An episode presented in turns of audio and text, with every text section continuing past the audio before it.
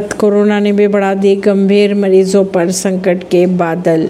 अप्रैल माह के पहले सात दिनों में हुई आठ लोगों की मौत। संक्रमण दर पर भी 26 फ़ीसदी पार की खबरें सामने आ रही है, जबकि कोरोना के पिछली लहर में संक्रमण दर 36 फ़ीसदी रह गई थी। डॉक्टरों के अनुसार दिल्ली के अस्पतालों में हज़ारों की संख्या में गंभीर बीमारी के मरीज़ मौजूद है। इसके अलावा बड़ी संख्या में बुज़ुर्ग अन्य हैं जिनकी रोग प्रतिरोधक क्षमता काफ़ी कमज़ोर है।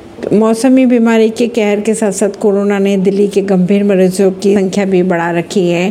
अप्रैल के महीने में सात दिनों की अगर बात की जाए तो आठ मरीजों की कोरोना के कारण मौत हो चुकी है। कहा यह जा रहा है कि उपचार के दौरान यदि ये गंभीर मरीज़ कोरोना संक्रमण की चपेट में आ जाते तो समस्या और भी गंभीर रूप ले लेती है। अगर बात 2023 की करे तो 2 जनवरी को केवल चार मरीज़ सामने आए थे। संक्रमण दर अब शून्य दशमलव बत्तीस फ़ीसदी पार पर थी, जो बढ़कर अब की बात अगर की जाए तो सात सौ तैंतीस मरीज़ तक पहुँच गई। ऐसी खबरों को जानने के लिए जुड़े रहिए जनता से रिश्ता पॉडकास्ट से परवीन दिल्ली से।